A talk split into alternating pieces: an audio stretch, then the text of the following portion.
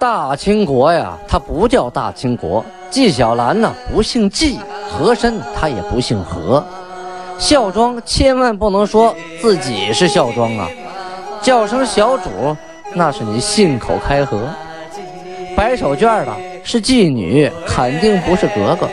今天呀、啊，就听俊贝勒讲一段清朝历史正说的《清通鉴》。听众朋友们，大家好。上次呢，我们讲到清太宗天聪二年，农历的戊午辰年，公元一六二八年啊。有您的陪伴，同俊不孤单。咱们继续播讲《清通鉴》。上一次呢，讲到皇太极啊，准备带着大部队亲征多罗特部。为什么呀？原因之一啊，是克拉沁部被他欺负得够呛，那里的呃有个叫塔啊叫苏布地的塔布囊啊，就是部长的女婿啊，他带着他弟弟啊祈求金国出兵，因为被欺负太惨了，妻子孩子牲畜都被人抢去了啊。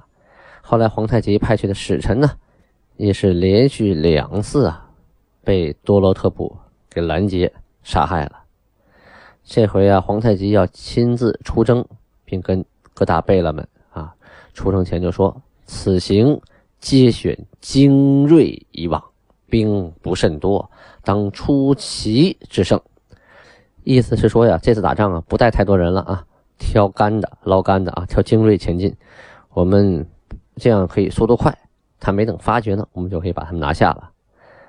同时呢，他说，尔等既遇军事，勿纪律严明，勿得轻进。第一个勿是务必的勿啊，是一定要纪律严明。第二个呢，不要轻易的冒进啊！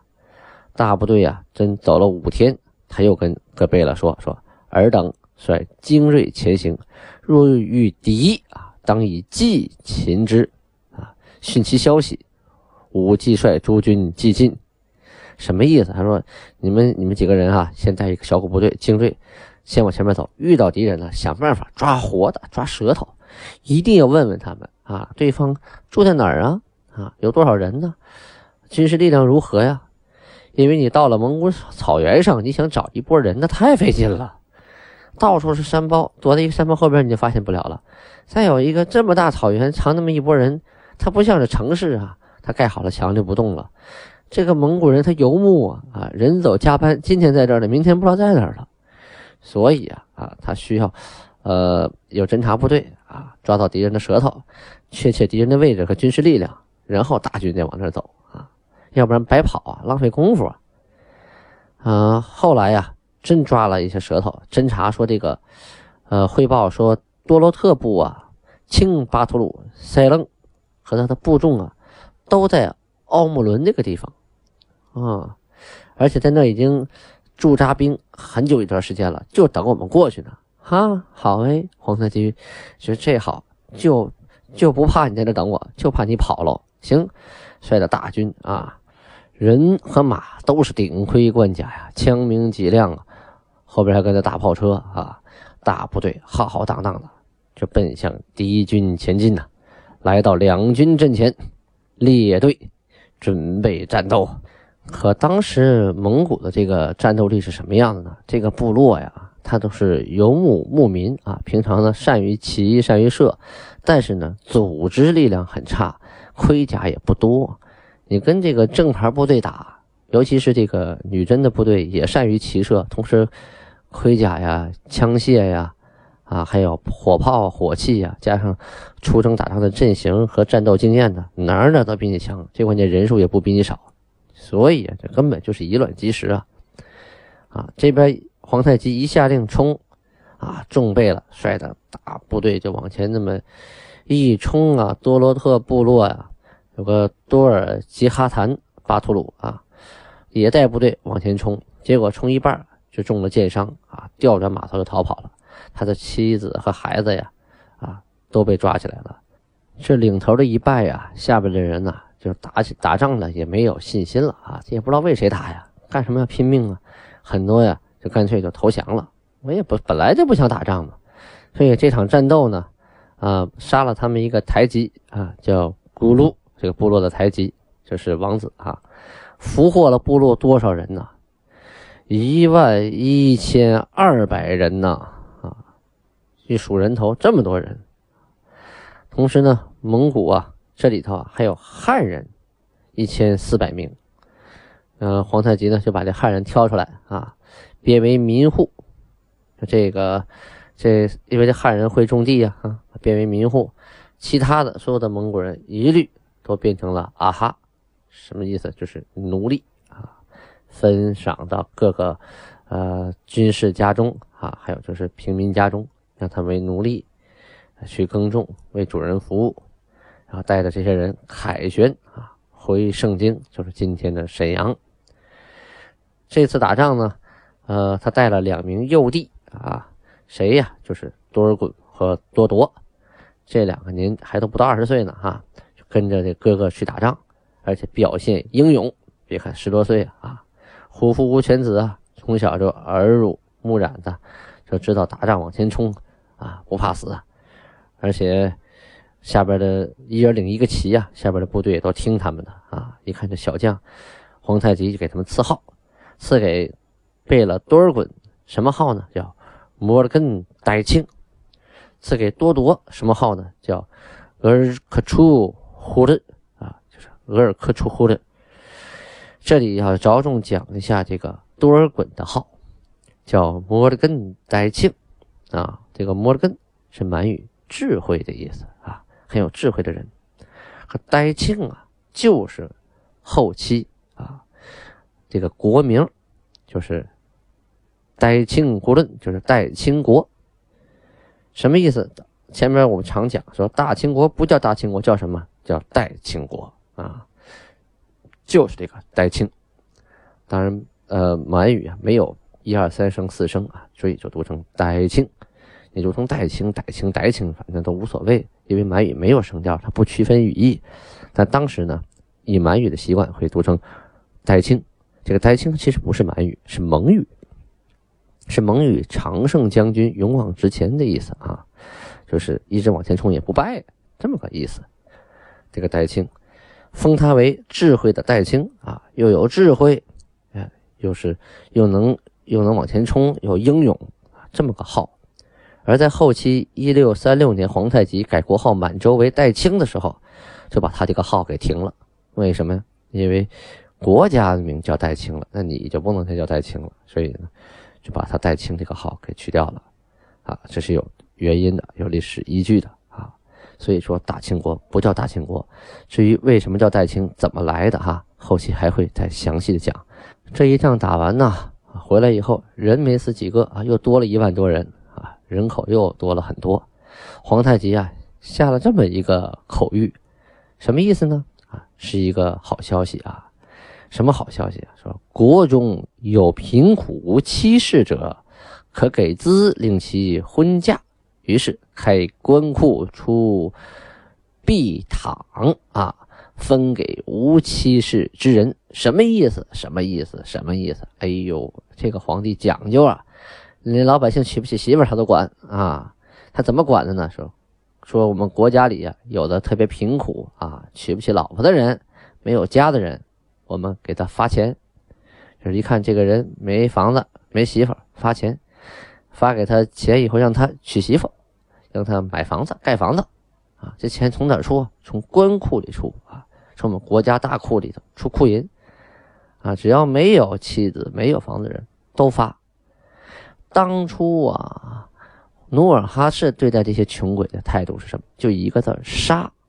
皇太极呢是发，发钱让你有家有业有老婆，将来他一生孩子你肯定好好过日子呀，是吧？你有责任感了。而努尔哈赤那一招杀呢，那肯定会激起反抗，激起人民的逃亡，土地的荒芜。所以啊，这皇太极这个政治远见啊和这个政治手腕，我觉得比他爹要强的不是一点半点啊。要不怎么都说青出于蓝而胜于蓝呢？三月二十九日的档案记载啊，在这个女真国啊朝堂之上发生了这么一件事儿。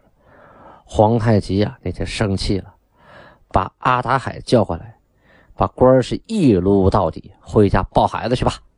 啊，什么原因呢？这个阿达海怎么得罪皇太极了呢？这可是一段故事啊，很精彩的、挺精彩的一段故事，而且一次还说不完呢啊，它后边还有呢。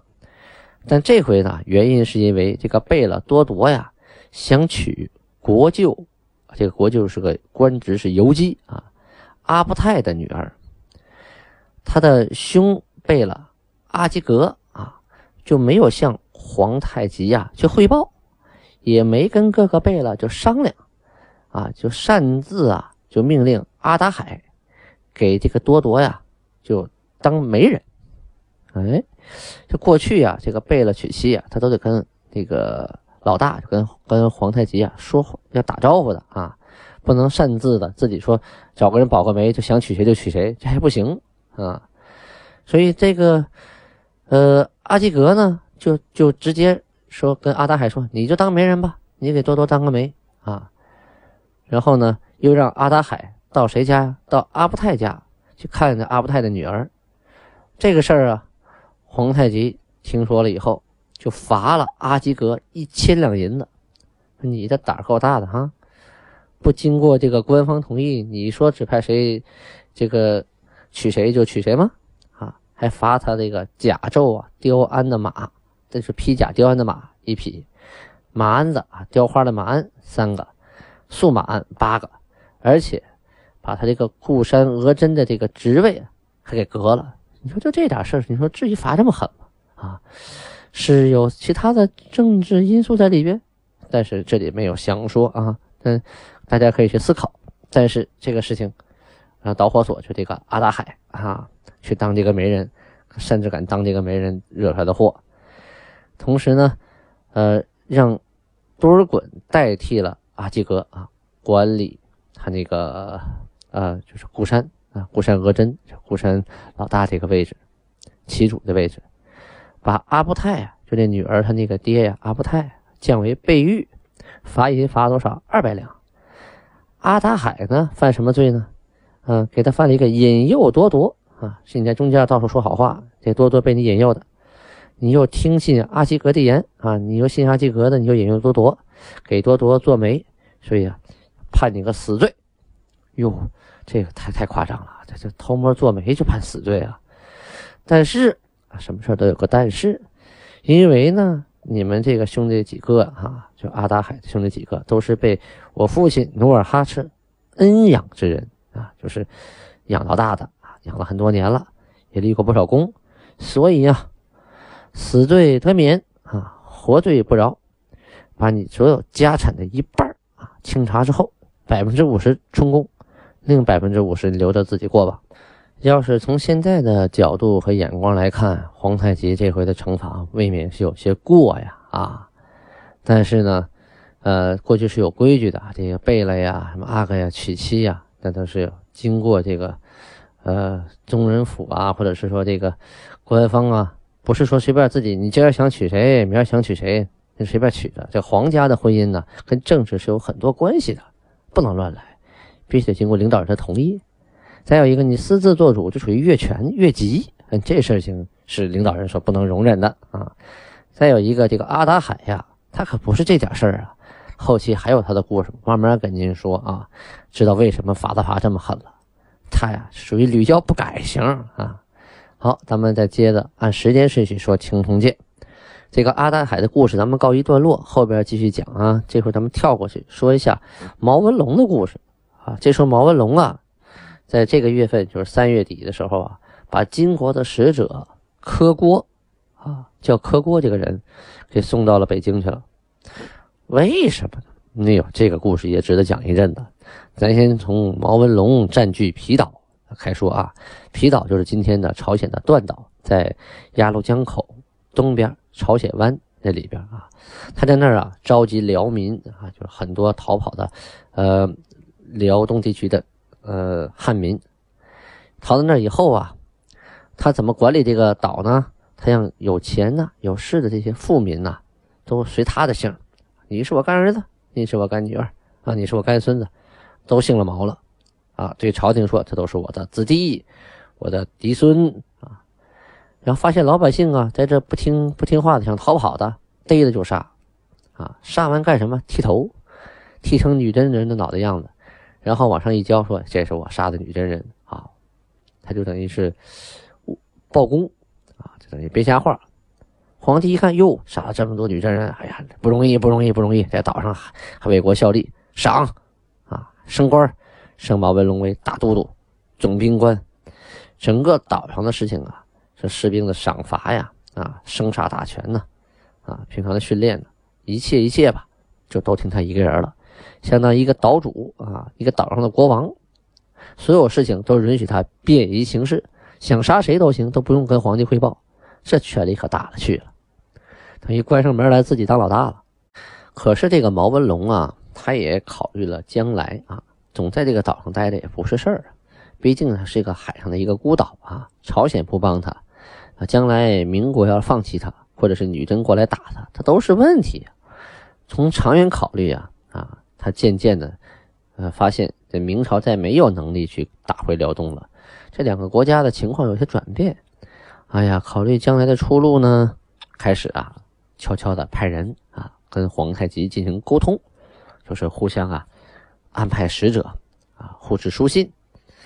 开始就说啊，说令先君犯辽之举，皆由我国当朝文武二臣，就是说努尔哈赤啊，就您先君，就您父亲，当初打辽啊，是我们朝廷里的文武官员啊，跟呃。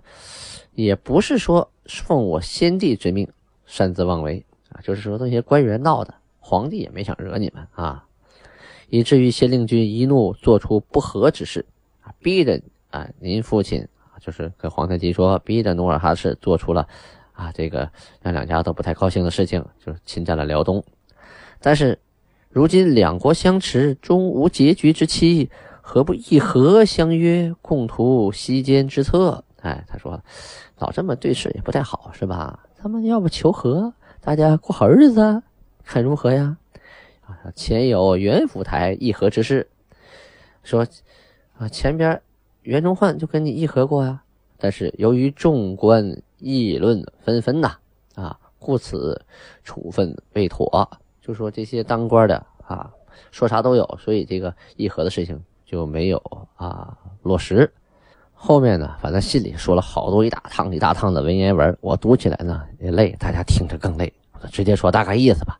总之他就说了一大堆好听的，说那些以前打仗打来打去跟我都没毛关系，我也是被逼无奈啊，以至于今天呢，咱们现在都变成这般地步，我在岛上啊，你你们那边呢看着我难受，我看着你难受，干脆咱们就两家商量商量啊，将来怎么看能和睦相处啊啊。按理说呀，这两家商量好了啊，求和都有求和的心，可以把这事情办得很漂亮、很明白啊。就算是明朝从中作梗，那时候将在外军令有所不受了，可是啊，他不怕没好事，就怕没好人呢。什么概念呢？皇太极接到了这个呃毛文龙的来信呢，那心里是高兴得很呐、啊。他是最讨厌毛文龙在他背后呃插杆打钉子的，因为这个毛文龙离他特别近。呃，上船啊，登登岸用不了多久，所以这根大钉子随时在后边杵着，他觉得是个危险，因为这个当初在打朝鲜，是吧？现在对方主动求和，这是个多么好的事情啊！于是他派谁呢？派柯郭和马通士等人啊，带了书信啊啊去回答他。这个柯郭啊是是女真人，这个马通士一听啊。姓马是个通事，他应该是个汉人啊，比较有文化的，一真一汉嘛。然后毛文龙啊，就跟这个金国从此就是通书信很多次。啊，后来呢，这个马通事一直跟他通书信呢，觉得自己哎呀，我是一个大官了，哎呀，金国现在我在金国以代表国家写信给毛文龙，他肯定得善待于我呀，啊，于是他就出使皮岛。啊，被派的去皮岛一趟，看看具体情况。可是途中啊，遇到了明军的士兵，也没跟人好好说明白怎么回事啊，拉弓射箭，带着部队就开打，把明兵啊就给杀了数十人呢、啊。这个事情你就纸里包不住火了啊！你来了这个马通士，杀了我明朝士兵这么多人，要是让上边知道了，我毛文龙无所作为，我不成和你一个边儿出气了吗？而且你也没都杀光啊，你杀了几十人还还还逃回去一大堆，这些人都知道真相啊。啊，等这个马同事到了这个皮岛来议和，结果巧了，嗯，就有当时逃跑的几个兵丁啊，跑到皮岛来了，一下子就看认出了这个马同事，哎，就是他，就是他，啊，当时在岸上啊杀了我们好多明朝的士兵啊，这下坏了。这个时候你这你被人认出来了啊，你又刚干了坏事儿，他毛文龙又是明朝的官，能说啥？一个下令，咬牙跺脚，哎呀，怎么派这么个人来呀？没办法啊，坏我大事，抓！一声令下，咔咔三下五除二就给绑了，绑了。这个这个旁边还有一个柯郭跟他一块来的，这柯郭当时可没杀人啊，还劝他呢。可是他俩一块来的呀，没办法，这柯郭也吃了瓜烙了，也给捆起来了。哎呀，毛文龙捆上来以后就想，这个事情可不能让上边知道，就算是让上边知道，也不能给我不能落一个通敌的罪名啊，那我这一世英名就毁了，怎么办呢？于是啊，想了一个不得已的办法啊，就把这马同事啊推出去，咔嚓了，脑袋落地了，脑袋落地了，你就不可能再说这个说那个了啊，嗯，也不能都杀了，把这个女真这个柯郭呀，派些人啊乘着船，通过天津啊，就给送到北京去了。这意思就是说，我呀没跟他们通好，我是定计把他们骗过来，然后抓起来以后送到朝廷啊，你看我这是大功一件呐。实际上呢，这是毛文龙不得已而为之啊。就算是这个皇太极怪他出尔反尔啊，也确实因为手底下这个马同事不会做人呐。这历史上有很多事情啊，都是机缘巧合，就因为一件事情，一件小事情，或者是一个因为小小的一个人物，像蝴蝶效应一样啊，就会越波及越大，最后影响整个国家的走向，影响世界的和平，这完全都是有可能的啊。好，今天的青铜剑呢，我讲到这儿，咱们下次再说。